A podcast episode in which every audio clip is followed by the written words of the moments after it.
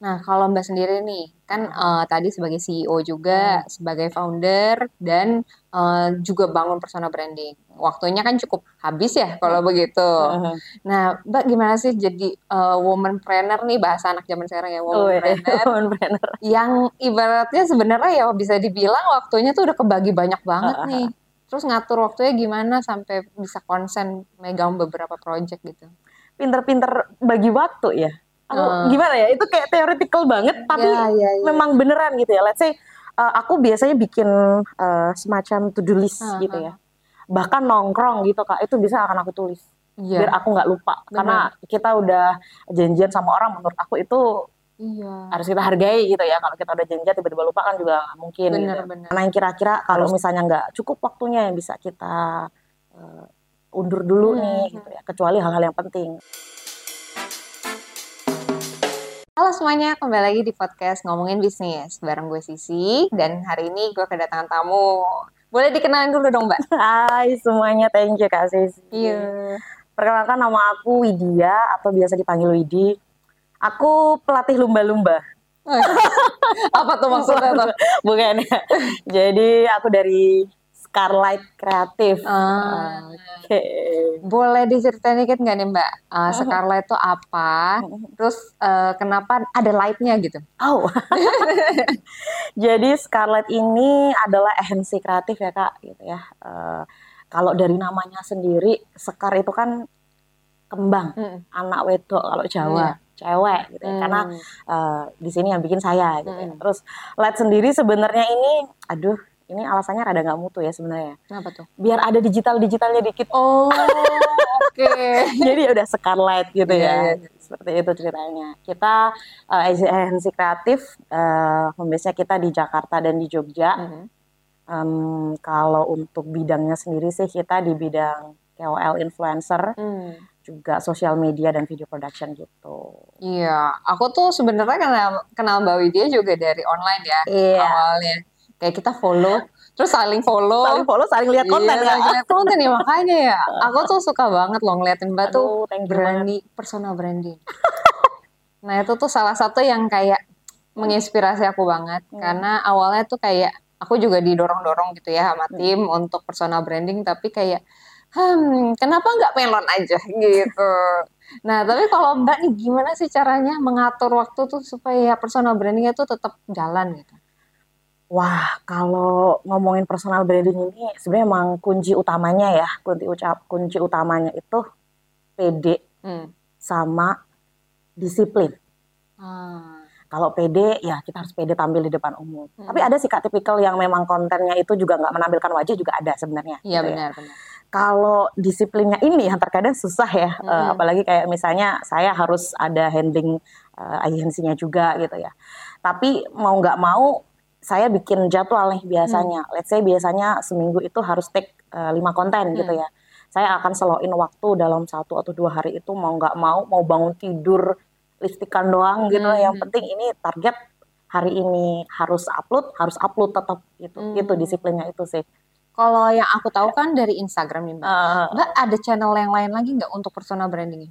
Ada di TikTok sama LinkedIn sih. Oh. Tapi LinkedIn yes. sama bentuknya atau beda? Kalau LinkedIn ini bentuknya sama ya, hmm. karena LinkedIn sekarang juga udah ramah dengan typical short video hmm. gitu ya. Cuman bedanya mungkin kalau di LinkedIn ini diskusinya mungkin lebih ke arah uh, profesional ya, diskusinya hmm. benar-benar ke teknis. Biasanya hmm. kalau uh, ide-ide atau masukan-masukan justru kita dapat dari teman-teman itu di Instagram. Hmm gitu. Iya, soalnya aku juga ngeliat kan kayak Mbak tuh bisa dapat aja berita-berita yang mungkin ramenya di Twitter gitu ya, terus kayak dibahas lagi. Tapi aku sukanya tuh nggak dibahasnya di permukaan doang gitu, kayak ada risetnya juga. Nah itu kan butuh waktu ya risetnya. Betul betul. Nah itu ada yang ngerisetin buat Mbak atau Mbak ngeriset sendiri? Well, dulu di awal sih bener-bener one man standing ya kak. Hmm. Cuman uh, lately-nya sekarang udah ada tim yang bantu gitu hmm. ya kita kan juga yang namanya personal branding gimana branding kita ya kita menghindari kita share hoax ya hmm, hmm. otomatis apa pun itu harus kita riset gitu hmm. termasuk opini pribadi yang mungkin aku keluarkan di situ juga harus aku pikirkan matang-matang dulu gitu kan karena kita kan ya tontonan kita edukasi ditonton banyak orang hmm. gitu ya uh, biasanya sih ada tim aku yang copywriter gitu ya. Hmm. Jadi yang memang membantu aku untuk uh, let's say kita lagi diskusi eh ada ide nih konten tentang ini misalnya gitu ya.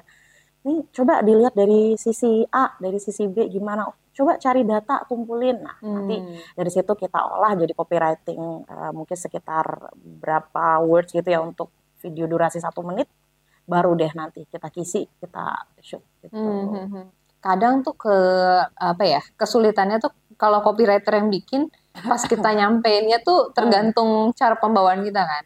Iya. Iya kan? Hmm, mungkin lebih ke poin-poinnya aja kali ya. Hmm. jadi kalau gaya bicara tuh tetap menurutku nyesuaiin Hmm. personalitinya gitu ya. Kalau di tempat kan kebetulan ada beberapa personal branding yang kita handling ya. Hmm, hmm, Jadi uh, biasanya aku justru akan um, tidak mengubah bagaimana gaya ini orang berbicara gitu ya. Iya. Misal kalau aku kan rada medok ya, ya udah ngapain kita paksa gue lo gitu ya. Jadi memang ya udah kita pakai cara seperti itu gitu. Ya. Terus misalnya tipikalnya ekstrovert ya kita bikin memang se easy going, seheboh mungkin. Yeah. Tapi kalau ada tipikal ke KOL gitu ya, uh, yang personal brandingnya mungkin tipikalnya susah di depan kamera. Hmm. Jadi sekalian kita bantu tipikalnya itu nanti kontennya memang rada serius nih.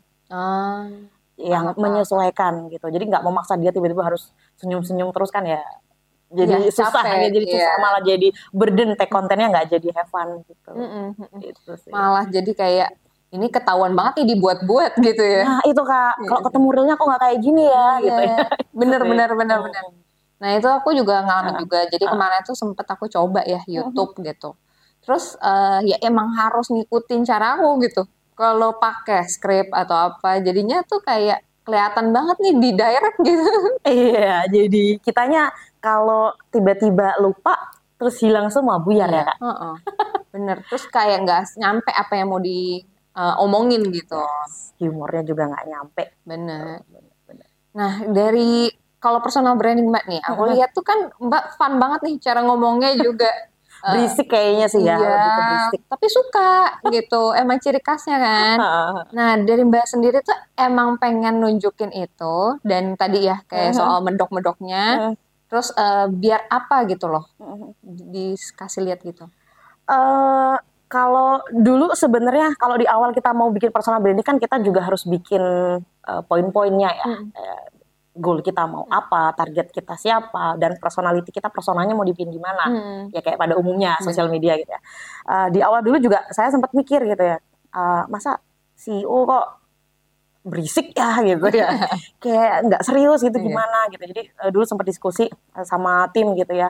Terus mikirnya buat jangka panjangnya daripada kita terlalu pretensius banget gitu ya, kita uh, kelihatan palsu gitu yeah. ya kalau ini kita rasa masih cocok, why not gitu hmm. dipertahankan hmm. gitu ya. Jadi akhirnya ya udah jadi diri sendiri aja. Cuman ya berisiknya pada tempatnya gitu ya. Oh. Dan yang penting kalau memang lagi serius-serius kontennya, kalau memang lagi yang ada humoris kita bikin humor gitu. Mm -hmm. Itu sih kak. Dan justru menurut aku yang bener-bener uh, diri sendiri kayak gini tuh lebih cepet uh, audiens tuh lebih ngerasa kita natural dan kita tulus. Iya, lekat gitu ya, jadi lekat. kayak deket. Benar, benar. Mm-hmm. Terus kayak malah ya tadi jadi nggak kelihatan dibuat-buat dan uh, bener-bener kayak berisik tapi ada isinya gitu. Iya, itu yang kita cari gitu ya. Hmm. Ya karena cara orang uh, ibaratnya bikin konten edukasi kan beda-beda ya. Ya nggak ada yang benar dan nggak ada yang salah, tergantung hmm. memang tipikal orangnya masing-masing. Ya, gitu. Ya preferensi aja. Preferensi ya. aja. Nah, kalau Mbak sendiri nih, kan uh, tadi sebagai CEO juga, hmm. sebagai founder, dan uh, juga bangun persona branding. Waktunya kan cukup habis ya kalau begitu. Hmm. Nah, Mbak gimana sih jadi uh, woman planner nih, bahasa anak zaman sekarang ya, woman oh, iya. planner. woman planner. Yang ibaratnya sebenarnya ya bisa dibilang waktunya tuh udah kebagi banyak banget nih. Terus ngatur waktunya gimana sampai bisa konsen megang beberapa project gitu? Uh, ini sebenarnya jam terbang menurutku kak ya. Mm-hmm. Jadi mungkin banyak banget uh, teman-teman terkadang gitu atau bahkan uh, keluarga gitu ya uh, yang kamu nggak capek gitu ya, mm-hmm. nggak capek tah ini, mm-hmm. ini. Karena jujur aku juga masih menjalankan hobiku oh. sampai sekarang. Hobinya apa tuh mbak? Ngedance. Wow. jauh ya jauh rada gitu ya tapi beneran uh, sebenarnya mau nggak mau tetap harus ada hal yang kita korbankan ya menurutku ya mm-hmm. mau sekeren apa pun kita bagi waktu kalau kita ngerasa udah uh, capek kan juga harus tetap ada istirahat, ada me time gitu terkadang waktu. Gitu. Kalau aku ngerasa alarm badan udah oh, kayaknya udah gak kuat nih hmm. gitu, berarti harus gimana kita yang tahu lah badan kita sendiri hmm. gimana. Gitu. Tapi eh, hal-hal yang kita korbankan tadi uh, menurutku ya tergantung batas ininya kita ya, batas hmm. let's say kalau aku aku kan merantau gitu ya. Hmm. Mau nggak mau mungkin yang di sini aku korbankan adalah aku jarang kumpul sama keluarga. Hmm. Oke. Okay. Tapi hal itu kan juga sudah aku diskusikan dengan keluarga. Iya. Jadi tidak akan jadi masalah hmm. gitu ya. Terus uh, paling hal lainnya ya kesehatan pasti tadi ya. Hmm. Mau nggak mau kita jaga, jaga diri kita sendiri iya. gitu kan. Kita yang tahu badan kita sendiri. Hmm, paling pinter-pinter ini ya. Pinter-pinter bagi waktu ya aku uh. gimana ya itu kayak theoretical banget tapi yeah, yeah, yeah. memang beneran gitu ya let's say uh, aku biasanya bikin uh, semacam to do list uh, gitu ya bahkan nongkrong gitu kak itu bisa akan aku tulis yeah. biar aku nggak lupa Bener. karena kita udah janjian sama orang menurut aku itu iya. harus kita hargai gitu ya kalau kita udah janjian tiba-tiba lupa kan juga gak mungkin bener, gitu. harus aku bener-bener aku bikin to do list terus nanti uh, mana yang kira-kira kalau misalnya nggak cukup waktunya yang bisa kita uh, undur dulu hmm. nih gitu ya kecuali hal-hal yang penting yeah. say uh, kerjaan mungkin itu kan hmm. benar-benar penting kalau ngedance ya udahlah hobi nanti dulu iya iya tapi kadang suka ego kita tuh ya ini harus masukin dong padetin gini iya apalagi kalau misalnya menyangkut hal-hal yang kita suka contoh hmm. nonton konser Ah. cewek banget ya iya, bener, nonton bener. konser. Aku tuh terkadang sampai ya mau nggak mau kalau memang itu aku ngerasa demi mentality dan uh, ini ya hmm. kewarasan diri gitu ya, aku memaksakan berarti kita harus merelakan jam istirahat. Setuju sih. Ya sih, uh, kan weekend kan biasanya. Iya, iya. Tapi kalau kita ngerasa lebih bahagia, itu lebih mendukung kualitas kerja kita, why not gitu ya? Mm -hmm. Itu sih.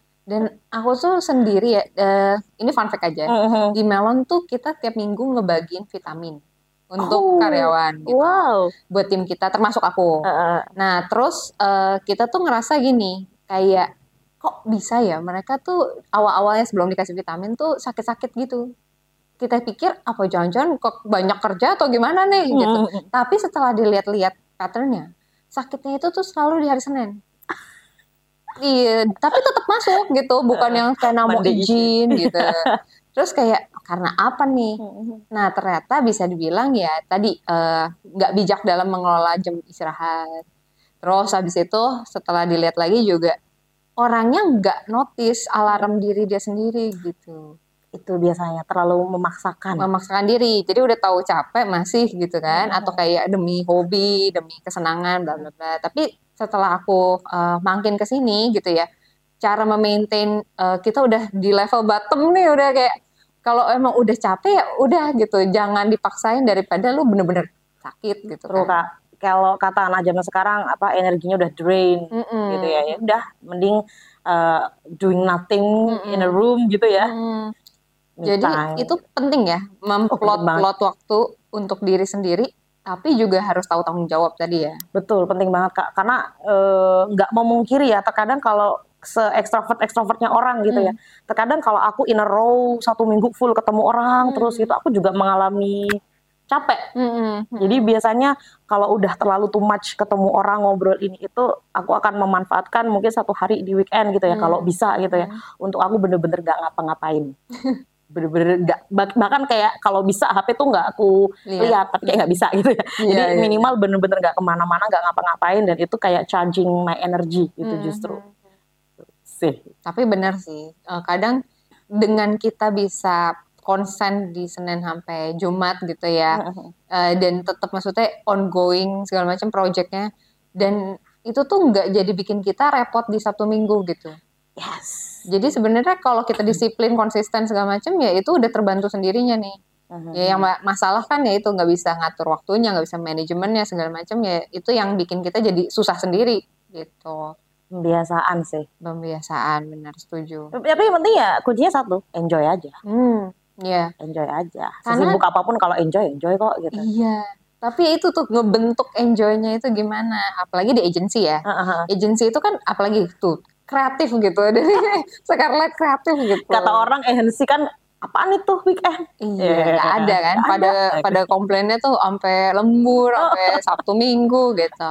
Tapi ya kreativitas itu juga kita nggak boleh sampai habis gitu. Kalau uh kitanya habis, apa yang mau dikeluarin lagi? Pro. Ya kan. Yes, itu juga mungkin pentingnya hobi tadi menurutku hmm. ya kak ya. Kita hmm. punya apa ya? Uh, mungkin semacam escapism ya, atau sesuatu yang akan me charge kembali energi kita selain istirahat Hmm.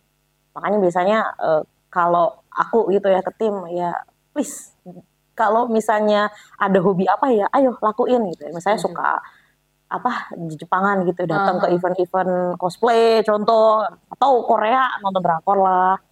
Mungkin hmm. aku eh, terkadang ada udah capek kerja seharian malamnya masih ngedance gitu ya. Hmm. Karena aku suka. Iya. Badan capek tapi hati senang paginya kerja enak. Enak lagi bener-bener. Beda-beda cara orang sih pasti ya emang itu kita selalu encourage juga tuh. Kadang kayak wah capek nih di rumah. Padahal bisa aja kalian tuh capeknya karena mentalnya gitu. Yes, bukan badan, iya. tapi letih karena justru bingung, iya. nggak ada pelarian ya. Iya, dulu aku sempat ngalamin gitu kayak, oh ini udah capek harus di rumah nih. Eh tapi sebenarnya kalau kita keluar keluar uh, misalnya keluar dari rumah gitu ya kita liatin jalanan terus event lah atau apa itu kadang kita dapat ide baru lagi Bener kak, ya kan? suka tiba-tiba kan, mm-hmm. bahkan jam berapapun kita nggak tahu gak gitu. Ya. Tahu. Iya kadang aku mikir kayak kalau lagi stuck udah ketemu orang aja gitu. True. Ya. Benar, benar emang. Walaupun aku sama Mbak Widya ini beda nih, Mbak Widya extrovert, aku introvert. Tapi kita setuju di satu ini ya. Yes, di satu titik ya, mau nggak hmm. mau karena sama-sama backgroundnya agensi ya kayak. Iya benar-benar. Nah, tapi kan tadi kita udah ngomong personal branding. Hmm. Terus uh, dari woman planner nih. Hmm tapi gimana caranya nih ngelola tim ketika ya tadi kita tuh cewek terus uh, di bisa di level CEO gitu ya. Uh, kan harus berwibawa katanya. Ya katanya ya. Nah, terus elegan. Gimana tuh caranya biar kita tetap didengar gitu. Hmm. Um, Sebenarnya kalau um, perihal leadership menurutku itu juga tidak ada benar dan salah ya hmm. teorinya gitu. Hmm. Maksudnya uh, itu tidak bisa applicable untuk semua case hmm. gitu. Tergantung balik lagi ke bidangnya dan timnya menyesuaikan nih orang-orang yang tim kita itu yang kita pimpin seperti apa tipikalnya gitu ya. Jadi uh, kalau pendekatan yang aku pakai di sini sih uh, karena mungkin aku tipikalnya justru bukan yang berwibawa ya kak, hmm. bukan yang elegan gitu. Justru aku uh, bener-bener kita bestie gitu ya, uh. kita temen gitu ya, yang uh, easy going. Jadi itu itu cara pendekatan yang aku pakai untuk justru tim anak-anak Gen Z milenial zaman hmm. sekarang gitu ya uh, ada pasti ada baik buruknya ada positif negatifnya sendiri-sendiri gitu ya karena terkadang kan juga kita butuh sesuatu yang tegas yeah. sebagai leader terkadang juga harus tegas pada waktunya hmm. gitu mungkin terkadang harus uh, rada apa ya bos bosi juga ya hmm. ya ketika dibutuhin gitu kan hmm. itu sih yang harus uh, pinter-pinter changing ya, ya. pinter-pinter changing gitu. Tapi balik lagi mm, nyesuaiin inilah, nyesuaiin timnya juga dan bidangnya. Kalau hmm. agensi kreatif kita pakai typical leadership yang terlalu strict Otoriter juga. gitu ya. Otoriter, wah kak. Kagak ada kreatif kreatifnya. Kagak ada kreatif kreatifnya kak, yeah. susah gitu. Karena yeah. tipikal anak-anak agensi kan anak kreatif iya. katanya ya, kalau nggak yeah. tahu ya, susah diatur. Uh -uh.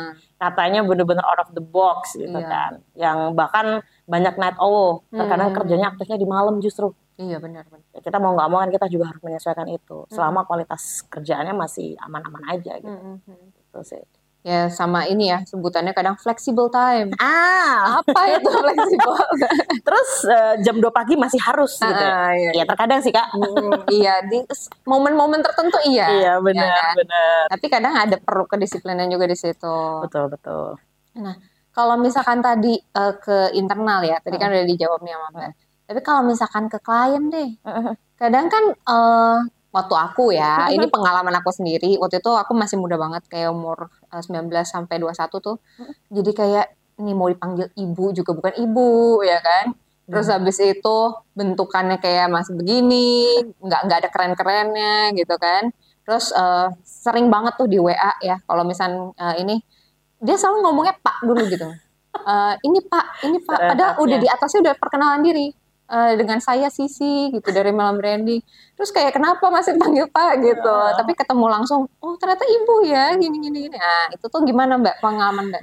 Itu happen juga di aku sih kak hmm. gitu ya. Kebetulan kan uh, usia kita nggak jauh beda lah ya hmm. gitu ya. Terus um, apalagi terkadang mungkin kalau di telepon suaraku rada gede gitu ya mm-hmm. tipikalnya gitu itu juga sering disalahpahamkan jadi pak juga nih mm. bahkan bingung manggilnya gimana gitu mm. karena kan saya orang Jawa mm. saya dipanggil mbak tuh nggak apa-apa yeah. tapi kan orang terkadang konotasinya mungkin mbak itu kayak negatif gitu yeah. ya iya. jadi bingung dipanggil apa juga gitu uh, well pasti uh, aku rasa uh, kalau di Indonesia jelas ada sedikit kesenjangan ya hmm. otomatis ya hmm. dan itu juga uh, sebenarnya tahun-tahun sekarang beberapa tahun terakhir kayak equality gender dan lain-lain kan sudah lumayan soundingnya udah luar biasa dan hmm. udah bisa kita rasakan mulai sekarang ya hmm. banyak banget leader-leader uh, di startup bahkan hmm. atau UMKM yang uh, hampir aku pernah baca data itu hampir 60 persennya itu cewek juga hmm. Hmm. dan itu such a good thing gitu cuman tantangannya adalah gimana kita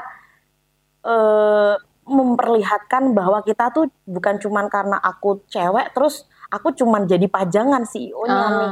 Iya benar. Ya kan. Cuman kayak uh, apa ya, boneka ya boneka nih. doang kopong hmm. gitu ya kita kan gimana caranya oke okay, uh, gue cewek terus gimana kualitasnya di belakangnya hmm. yang skillnya harus hmm. kita tunjukin ya emang pasti di awal ada beberapa yang kayak uh, misunderstanding gitu hmm. ya. Bisa apa nih anak muda? Iya, benar. Usia segini cewek pula, medok pula hmm. gitu ya ibaratnya. Nah, uh, biasanya sih dari situ ya otomatis kita nggak bisa mengubah persepsi orang ya. Hmm. Tapi kita buktiin aja nih dengan ibaratnya dengan karya lah gitu ya. Aku juga notice kayak gitu sih. Hmm. Tapi justru kan ada kesenjangan tadi, terus kita jadi harus membuktikan gitu ya. Ibaratnya kan kalau udah tampilannya keren kan kita nggak perlu terlalu membuktikan yang 100%. Yeah. Nah, kalau ini jadinya aku ngerasa kayak wah kita harus ngebuktiin ini dua kali lipat nih. Betul. Ya kan? Tapi pernah dengar sih Kak bahwa ibaratnya uh, untuk menuju sukses uh, lelaki itu butuh perjuangan gitu ya. Hmm. Kalau perempuan tuh butuh dua kali perjuangan. Nah, iya. Katanya hmm. gitu. Tapi entah kenapa ya, aku tuh waktu itu sempet juga pas buka uh, Google Maps ya, uh-huh. itu tuh bisa diedit gitu, diedit tulisannya di, dikelola oleh wanita gitu. Oh iya, itu jadi sekarang jualan gitu ya. kayak wah beda banget ya di Indonesia tuh uh, apa ya uh, wanita justru kayak second opinion. Uh-huh. Tapi kalau misalkan di uh, Barat gitu malah kayak disuarakan banget nih gitu. Uh-huh. Ya karena um, apa ya itu masih jadi masih jadi campaign yang benar-benar sekarang juga masih benar-benar digaungkan ya hmm. tentang women apa gender equality hmm. ya kan tentang ya women planner apalagi hmm. gitu ya. Uh, sekarang kan di sosial media kita sudah punya banyak sekali tokoh-tokoh perempuan ya, entah di dunia bisnis, hmm. di dunia kreatif bahkan atau di bidang let's say, politik gitu ya, hmm. yang memang sudah banyak terlihat perempuan-perempuan ini bisa loh, hmm. uh, nggak cuman menunjukkan bahwa dia bisa, tapi dia menginfluence perempuan lain supaya ayo kita juga bisa. Benar gitu. benar. Iya sih, dan uh, kalau katanya ya wanita hmm. itu tuh mentok nih kadang karirnya kalau misalnya setelah menikah dan bener. punya anak khususnya bener-bener itu tuh bener-bener bagi mereka kayak uh, dapat hambatan baru gitu. Menurut hmm, gimana? Sebenarnya banyak sih yang pasti ya hmm. kayak gitu dan aku juga ngerasa kantorku dulu ya hmm. yang lama gitu hmm. aku masih jadi karyawan juga seperti itu hmm. pasti pemikirannya kalau mau hire perempuan itu eh nanti dia nikah hmm. ada masa dia hamil cuti melahirkan punya hmm. anak hmm ya itu kan di luar puasa kita ya sebenarnya iya. ya gimana gitu ya. Hmm. Cuman uh, ya tidak disalahkan juga mungkin memang karena culture-nya seperti itu kan sudah mendarah daging juga di tempat kita gitu. Uh, yang bisa uh, kita lakukan sih uh, mungkin di generasi-generasi kita sekarang ya supaya menurutku itu nggak nggak semakin parah gitu ya. Dengan cara ya let's say agency sekarang juga kan lebih fleksibel ya kak ya. Hmm. Bagaimana perempuan ini let's say uh, dia mengalami ini ya eh, masa-masa keadaan biologis lah, yeah. mungkin melahirkan, hamil mm -hmm. gitu ya. Mau nggak mau gimana kita memberikan sedikit kelonggaran, mm -hmm. karena itu kan bukan hal yang memang dia apa ya itu kan hal memang Natural, kodratnya iya. naturalnya sebagai wanita gimana kita ngasih fleksibilitas uh, dengan mungkin sekarang hybrid atau mm -hmm. kerja remote gitu iya, ya setuju. cuman memang itu juga tidak bisa dijadikan terus menjadi suatu hal yang apa ya take it for granted. iya terus jadi enak juga enggak. Tetap uh, KPI apa ya tetap KPI-nya harus tercapai. Tetap kita nggak akan membedakan uh, achievementnya ya yeah. antara laki dan perempuan. Nggak jadi lebih ringan gitu jadi ya. lebih ringan juga yeah. tetap harus sama. Makanya tadi aku bilang effortnya cewek itu dua, dua kali lipat. betul. Gitu. ya karena kalau kita mau mencapai di titik itu ya kita perlu uh, pembuktian yang lebih lagi Iya yang kayak gitu sih mbak. Jadi untuk KPI sendiri itu memang nggak bisa kita bedain, eh, nggak bisa dimaklumin juga. Hmm. Tapi untuk karena itu para cewek-cewek kalau emang mau berhasil di titik itu, jadi dia harus ya komitmen gitu loh. Karena dia tahu sendiri resikonya ya kalau misalnya udah punya anak pasti dia harus membagi waktunya lagi. Ya, Konsentrasinya betul. juga terpecah lagi. Tapi nah, kalau masih mau kerja ya otomatis harus membuktikan nih tetap bisa perform Uh, makanya keren loh kak mm-hmm. uh, buat uh, ini ya uh, ibu-ibu di luar sana yang mm-hmm. mungkin ibu rumah tangga tapi sekarang kan ada kerja sambilan yeah. itu menurutku luar biasa banget mm. ya aku aja kayak nggak kebayang gitu ya iya, bisa sanggup gak sih kayak gitu bener-bener salut buat teman-teman di sana mm. yang udah punya anak dan masih profesionally bekerja mm. gitu ya dan kalau mbak sendiri nih mm. uh, harapannya Sekar Kreatif ini nih dalam mungkin ya lima tahun ke depan itu harapannya gimana sih berkembangnya seperti apa? Uh, Scarlet Kreatif sendiri Yes, uh, kita kan ibaratnya kalau secara brand itu lumayan baru ya kak ya. Hmm. Ini baru jalan tahun ketiga kita hmm. gitu ya. Uh, banyak up and down-nya nih hmm. gitu ya. Tadi tahun lalu kita bener-bener uh, dua tahun lalu sorry gitu ya kita turun pasar gitu ya aku mungkin bisa bilang aku blind gitu ya. Hmm. Karena basic aku juga jujur bukan di uh, ini ya, bukan di dunia kreatif. Gitu. Sebelumnya apa cuma? Aku bahasa Inggris. Oh, Oke. Okay. tapi nggak apa-apa bagus. Iya, tapi maksudnya dulu eh, bahasa Inggris kan kita ada copywriting yeah. ya, basic dari situ hingga arahnya ke sini gitu. Cuman uh, bener-bener lumayan blind. Apalagi kan marketing itu trennya tiap tahun beda. Berubah terus benar. Trennya beda. Terkadang sosial media juga bahkan ada yang rising up, ada yang mm-hmm. uh, tiba-tiba udah nggak dipakai gitu. Yeah. Contoh ya kita harus bener-bener nyesuaiin ya kan, keep up sama tren. Uh, um, ini ya paling dulu itu uh, struggling kita di awal-awal itu kan kita typical agency yang belum tahu nih USP kita apa dulu mm, kan. Okay. apa sih yang jadi uh, produk hero kita, mm. mau dibawa ke mana gitu ya yang uh, gladly-nya di tahun-tahun ini baru aku temuin hmm. gitu ya. Hmm. Kalau kita tuh ya kayak influencer agency gitu ya. Hmm. Terus yang aku pengen di tahun-tahun depan sih aku pengen uh, secara internal Scarlett ini harapanku secara flow-nya ya hmm. internalnya, sistemnya uh, itu lebih lebih rapi, advance lah, hmm. lebih rapi gitu. Jadi ketika kita handling klien tuh juga lebih enak. Benar. Ada banyak ide-ide uh, tentang perihal ini ya. Uh, let's say Contohnya kayak gimana kita kalau KOL influencer kan banyak banget tuh. Yeah. Gimana kita melisting itu, gimana kita provide itu ke klien hmm. nih supaya lebih efektif hmm. in a way yang uh, tidak manual gitu ya. bener, ya. Itu kalau secara harapan secara apa ya general gitu ya harapanku sih uh, awareness yang aku bangun dari konten personal brandingku gitu ya itu juga uh, bener-bener akan bikin orang aware bahwa hmm. ada loh di sini agensi namanya Scarlet Kreatif hmm. bikinannya anak lokal ya, mm-hmm. bikinannya anak lokal yang uh, meskipun kita masih baru, meskipun kita yang mimpin cewek yeah. gitu ya tadi, tapi kita juga bisa compete di luar sana. Mm. Gitu sih. Mantep mantep. Berarti emang udah ada udah ketemu jati dirinya, sekarang udah tinggal nerusin lebih advance lagi ya. Yes, but we don't know ya yeah. uh, ke depan seperti apa trennya juga Karena nih. Karena ya harus ngikutin terus. Betul kak. Kita Betul. pun begitu kok. Tiap yeah. uh, bahkan ya dulu kan uh, kalau ngelihat marketing tren gitu ya, uh-huh. bisa setahun gitu. Uh-huh. Ya makin ke sini tiga bulan aja tuh udah fluktuatifnya seperti apa? Yes, mau nggak mau uh-huh. harus bener-bener keep up ya kan. Karena gimana ya kalau Eh, even marketing aja sekarang udah teorinya berapa tuh udah dari 1.0 hmm. sampai sekarang 6.0. 6.0 benar. Nah, itu kan baru bahas. Nah, kita baru belajar nih yang yeah. 5.0 gitu ya. Hmm. 5.0 tiba-tiba udah 6.0 mau iya. nggak yeah. mau kita hmm. harus ngikutin tren itu dan nyesuaiin uh, service dan produk kita ke arah itu. Hmm. Gitu setuju, sih. setuju dan karena mereka lebih well educate lagi pasarnya mm-hmm. iya yang datang ke kita udah nggak kosongan lagi nih nah ya kan yes itu juga uh, mungkin salah satu apa ya hal yang terkadang dilupakan uh, teman-teman yang di bidang kreatif hmm. adalah ekspektasinya itu ketika calon klien datang, hmm. oh dia udah paham, Betul. Jadi terkadang apa yang kita pakai untuk uh, mengedukasi mereka untuk menjelaskan ke mereka terlalu teknis bahasanya. Hmm. Padahal belum tentu ya di iya. luar sana hmm. bahkan bisnis-bisnis yang kita bisa bilang uh, secara revenue tinggi mungkin yes. ya, secara brand udah terkenal banyak loh owner yang belum paham kak marketing digital yang mau nggak mau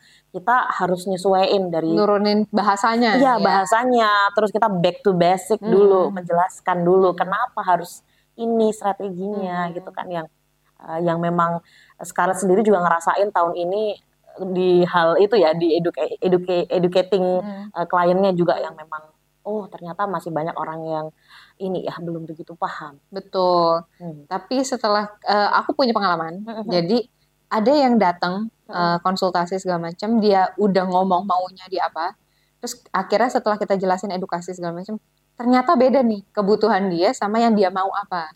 Oh ya. Yeah. Terus setelah kita jelasin panjang kayak lebar, dia appreciate, uh. kayak dia bilang, ah oh, wow makasih banget nih karena dijelasin gue ngerti sekarang gue butuhnya apa gitu yes tapi hilang Aduh. Free consultation. iya, jadi benar sih ada tulisan free consultation gitu.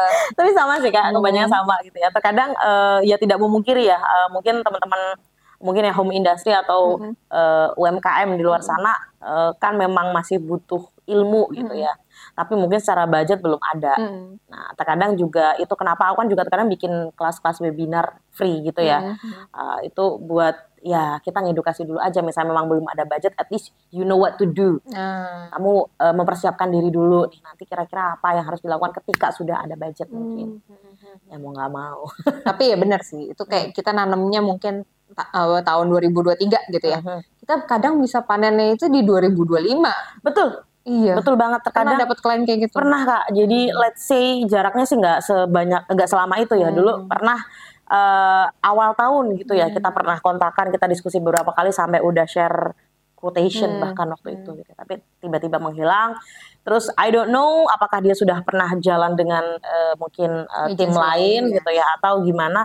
Tiba-tiba kayak selisih tujuh bulan kemudian datang lagi ke kita. Hmm jadi prosesnya lumayan panjang. Tapi hmm. memang di masa itu kan kita uh, berteman di dunia sosial media gitu yeah. ya. Mungkin uh, itulah fungsinya personal branding hmm. tadi dia melihat tuh ternyata ini orang nggak ngertian ini uh, nggak ngomong doang ternyata hmm. gitu ya mungkin gitu ya.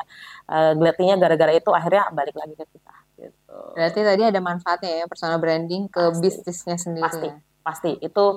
Um, aku tidak pernah memaksa semua brand yang masuk ke Scarlett untuk melakukan personal branding ya, hmm. ya untuk owner-ownernya tapi aku selalu menyarankan yeah, yeah. kalau bisa nggak harus ownernya sih yeah. sebenarnya kak tapi ada someone mm-hmm. karena tipikalnya sekarang uh, orang kan lebih apa ya lebih percaya coba deh kita bandingkan mm-hmm. ketika ada konten yang ngomong itu adalah akun suatu company mm-hmm. atau orang yang kita Setuju. tahu nih orang ini punya background mungkin power hmm. atau experience hmm. gitu ya pasti kan akan lebih terpercaya orang ya benar benar apalagi karena dia pikir kalau hmm. akun bisnis pasti jualan yes uh -uh. pasti dan uh, secara uh, personal akan lebih ngerasa ada emotional connection hmm. menurut saya gitu ya dan itu uh, penting hmm. penting banget untuk di dunia digital zaman sekarang cuman ya terkadang kan memang ada tipikal orang yang mungkin uh, tidak suka di depan layar yeah. ya iya. kita juga nggak bisa maksa gitu kan tapi pasti selalu aku sarankan karena itu works banget kayak di luar sana lah kita lihat artis-artis sekarang bikin brand-brand yeah. itu uh. kan sebenarnya kekuatannya bukan di brandnya tapi di, di orangnya personal branding hmm. artisnya ya. hmm. itu contoh-contohnya iya sih tapi itu perlu diingat ya jadi kayak kalau personal brandingnya bagus hmm. bisnisnya juga harus bagus iya uh. harus diimbangi iya. kalau enggak itu cuma viral sesaat Uh, iya kan kita sering lihat lah ya ada artis-artis ya. jualan apa terus hilang hilang ditelan zaman gitu yeah. ya. Itu viral sesaat. Nah, gimana keviralan itu kita maintain mm -hmm. itu lebih bagus lagi dengan mm -hmm. quality. Mm -hmm. Terus habis itu mungkin ada strategi-strategi berkelanjutannya gitu ya. Itu kan lebih lebih dapat. Benar, benar. Kredibilitasnya dapat dari uh, ownernya, dari personal brandingnya, yeah. quality produknya dapat, strateginya pas udah deh. Mm -hmm. Ya, itu MOM uh, eh, nanti WOM-nya lebih gampang lagi Betul. Betul kan? Benar-benar. Setuju. uh, sekarang hari ini dapat banyak ya untuk personal branding ya kan. Terus hmm. juga lebih ke woman planner nih buat teman-teman yang cewek-cewek. Kemarin aku juga udah undang sih Mbak, ada tamu satu juga woman planner juga. Oh. Tapi dia lebih ke profesional. Oh, I see. Uh, tapi ada bisnis sampingan uh-huh. gitu. Nah, aku selalu kayak walaupun uh, ngundang ke sini juga uh, klien-klien kita juga yang memang kita percaya dan kita uh, percaya sama passionnya dia, uh-huh. sama bisnisnya dia. Tapi aku juga ngelihat orang yang datang ke sini itu punya value mereka Nah, dari Mbak oh, sendiri Mbak Widya, aku juga dapetin value-nya. Makanya Thank pengen... you banget Kak. Ini juga seru banget ya di sini ya, ya ternyata ya. Bener. Umi banget nih. Makanya emang emang harus kayak gitu Mbak. Kita hmm. harus menyeimbangkan ya.